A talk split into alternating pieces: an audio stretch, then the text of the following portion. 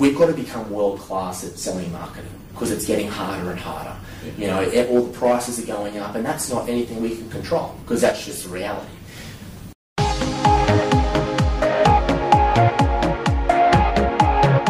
Hi, it's Tom Panos here. I've got with me Mitch Piraburn. Have I said it right? Absolutely, mate. Got it right. Okay, I'm really pumped today because normally we have seven figure attraction agent systems, but Mitch does an interesting role.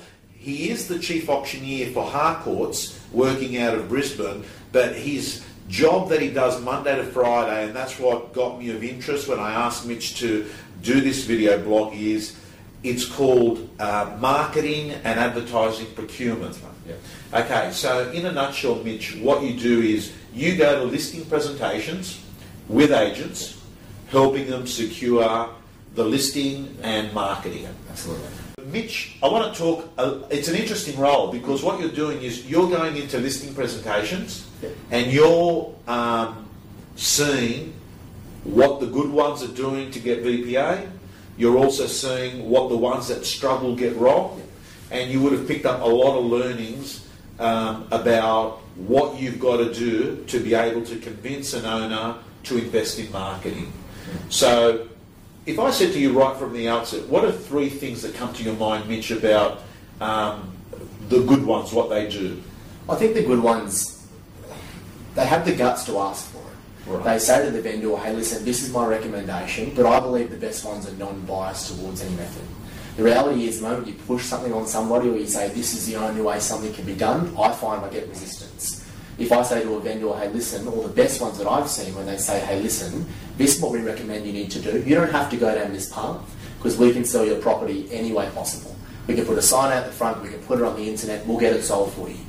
But if you want to do it properly and you want to get the best possible result, this is what we recommend. And it's up to you at the end of the day. Okay, so what you're saying, and by the way, guys and girls, Mitch is going to about 30 listing presentations a month. That's what he does. He goes in with existing agents. So he's got a great helicopter view of the do's and the don'ts. So what you're saying is don't go in there with an agenda saying that this is the one way, the only way. What you go in there is as a trusted advisor, giving solutions, making recommendations. I think what you've got to be to a vendor is you've got to just assess the situation and be a handler of situations. I look at it because every listing presentation is different. Every person is different. What they want out of a transaction is different. And I believe that to be really skilled at, real estate, and particularly listing in real estate, you've got to be able to adapt yourself to the client. Hmm. And you've got to be able to say, well, this is what they want out of the situation. Let's best recommend what we would recommend for them to do, and then go from there. I think if you've got this cookie cutter view, what happens is that you get resistance from the vendor, and then when they resist or they challenge what you're saying, that's when the problems start to happen. Because naturally, people don't like to be challenged. Yeah. So I think when you look at it and go, well, hey, this is what we recommend you to do. This is what our recommendations are, and you can put it out there in a third party as a, a non-biased view, as a trusted advisor, you get the best results. Right. Okay, Mitch, can I ask you, um, so firstly start off saying is that they've got guts Mm. to ask for it. Absolutely. Okay. Why do you think people don't ask for it? I I think I think knowledge in real estate, and it might sound a little bit silly, but knowledge can actually be your enemy in a lot of ways. I did my first listing presentation when I was 18 years old. I had my real estate license for a week.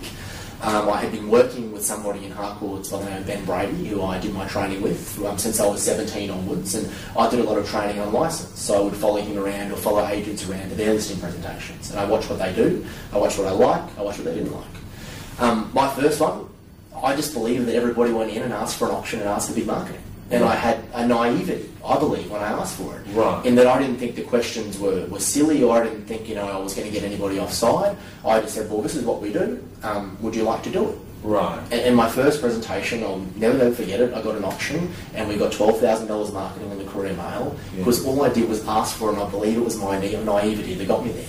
Okay, so you, you've raised, and this is a bit of a breakthrough because what what you're saying, Mitch, is what you believe, whether it's true or not, is really irrelevant because what you believe is the way you conduct yourself and the way that you behave yourself. And what you're saying is when maybe you start to get too knowledgeable, and you might actually change that approach.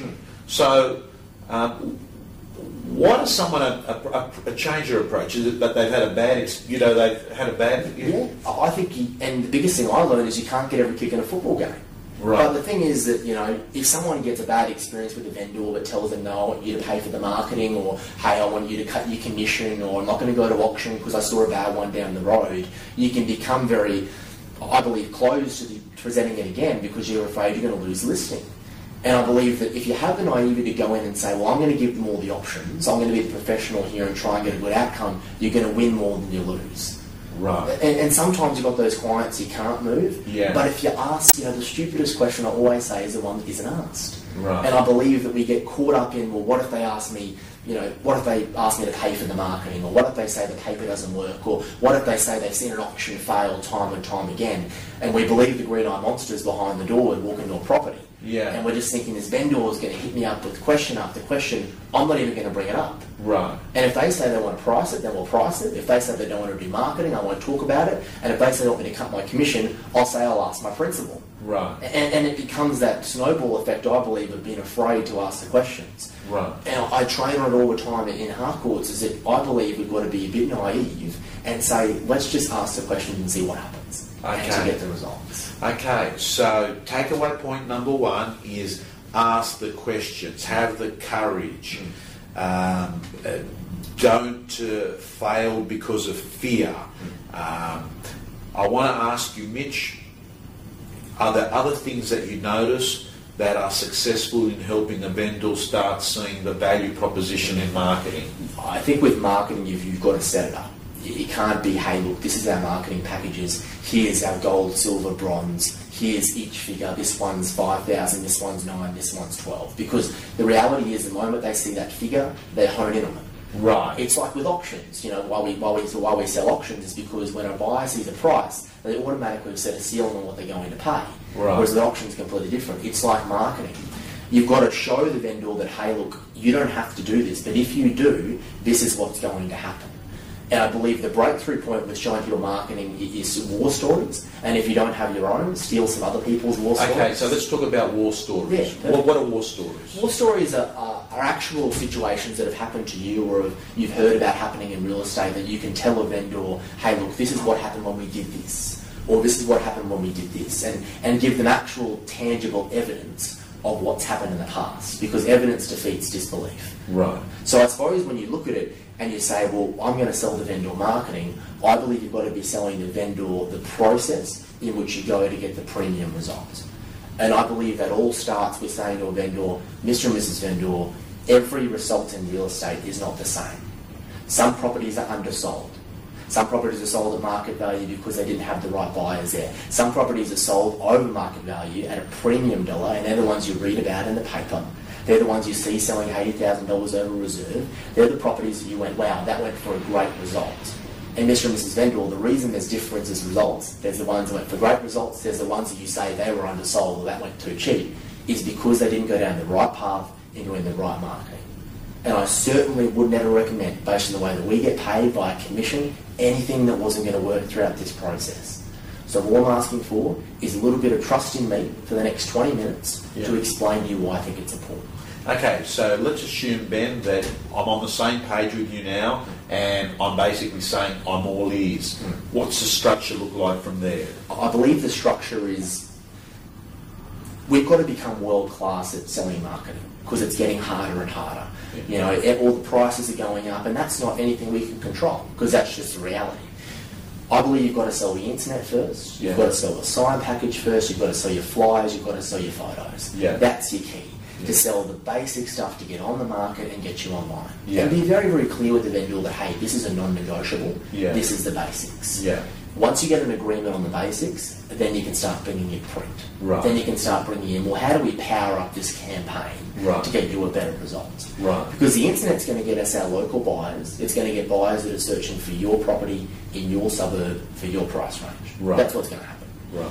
The paper, though, is a beautiful, beautiful thing because we get buyers that aren't looking in your particular area, might not be looking in your particular price range, but they see your property next to a thousand other properties that are in different areas. Right. And it opens us up to an entirely new range of audience. And the reality is we don't have to do the paper. It's, Right. it, we don't. And you have a choice. But I believe you also have a choice to compromise. Because if we don't go down that route, we're going to be left with the local buyers only.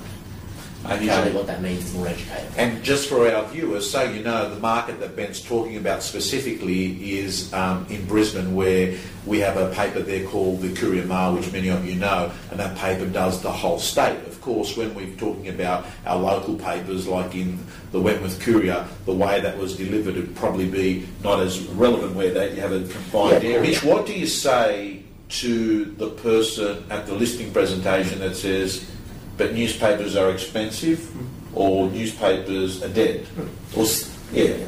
Um, if somebody says newspapers are dead, I tend to go down the path of when I handle an objection, I believe you have to diffuse it first. Because the moment you get an objection, you come back with a quick answer, well, you know, 40% of our buyers come from the newspaper or something, you automatically enter into confrontation. Yeah. If you go down the path and say, you know what, newspapers, okay, in 20, 30 years, will they still be here? We don't know. It's ever changing. But the reality is, is that the reason the paper continues to be strong every week in, week out is because people still read it. And, and that's the reality. Okay, so what you're saying is you don't go into like a ping pong match No. where they say that, you say that, they say that.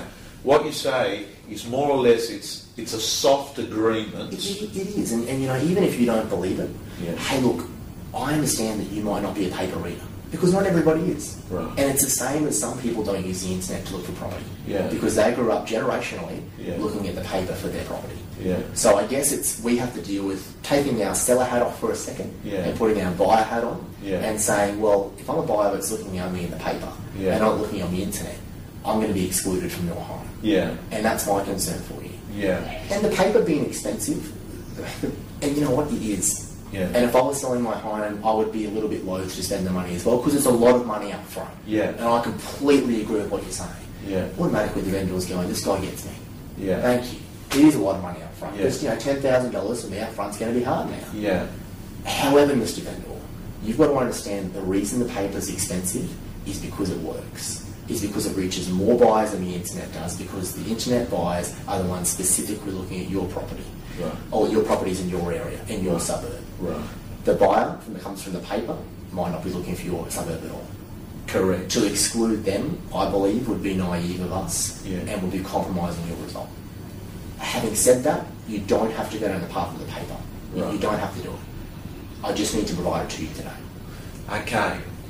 Um, Mitch, is there any things when you're at a presentation? Are you showing anything when you get, when you go out to these meetings? Um, I believe that regardless of, of the price that we give a vendor or the, the marketing we present or the method we present or, or the fees that we give, I believe that it's got to be about us as real estate agents because the choice is about you Yeah. as an agent. Yeah. Because everyone can always undercut you in fees, anyone can always offer free marketing, anyone can offer a higher price, or anyone can say, I don't want to go to auction. But it comes down to people choose agents because they're like them and they connect with them. I take in a, a piece of paper, or a book, I should say, and a pen. Yeah. I sit with the vendor and I draw my diagrams. Right. I'm going through auctions or going through marketing, whatever it may be. The only coined part of my presentation is a template that I have for the Courier Mail. Right. So my newspaper template cutouts, Yeah. I bring that up and I show them the different sizes. Because I believe that the key to getting newspaper ads is not asking for the newspaper ad, it's asking for what size ad are we going to do. Oh, so are you showing different sizes? Different sizes. Same property uh, or just Same, pro- same property. I've Yeah. got a template with the same home. Um, Yeah. We've got my double page spread, I've got a full page, my half pages and my quarters. So that's basically all I'm selling. Okay, well, that's, I mean, to me, that's very powerful because that's a bit like evidence based type selling. Hmm. You're creating evidence and you're saying to them, well, you tell me what looks better. Yeah. And, and they're seeing it with their own eyes. They, they are, and, and I think the, the key to marketing is, and I've told vendors before, you know, hey, look, when they go for the smallest ad, I know it's because they know it's cheapest. Right. But I go, the reality is, is your buyer going to perceive that your property sits in the right value range of that ad size? Right. The reason I bring this out today is to explain to you that there are different sizes of ads. And for your particular property, if you were a buyer, putting the price aside, which size of ad do you think would best suit you? Because I know that in this $800,000 property, it wouldn't look good in a quarter page. It just wouldn't suit the home. Right. Because it's not that prestige sort of ad size. Because the bigger the ad size, the perceived value from the buyers is the more value it is. Right. And I'd hate to do an ad that's too big for your home. Yeah. That'd be terrible because we get the wrong buyers for it.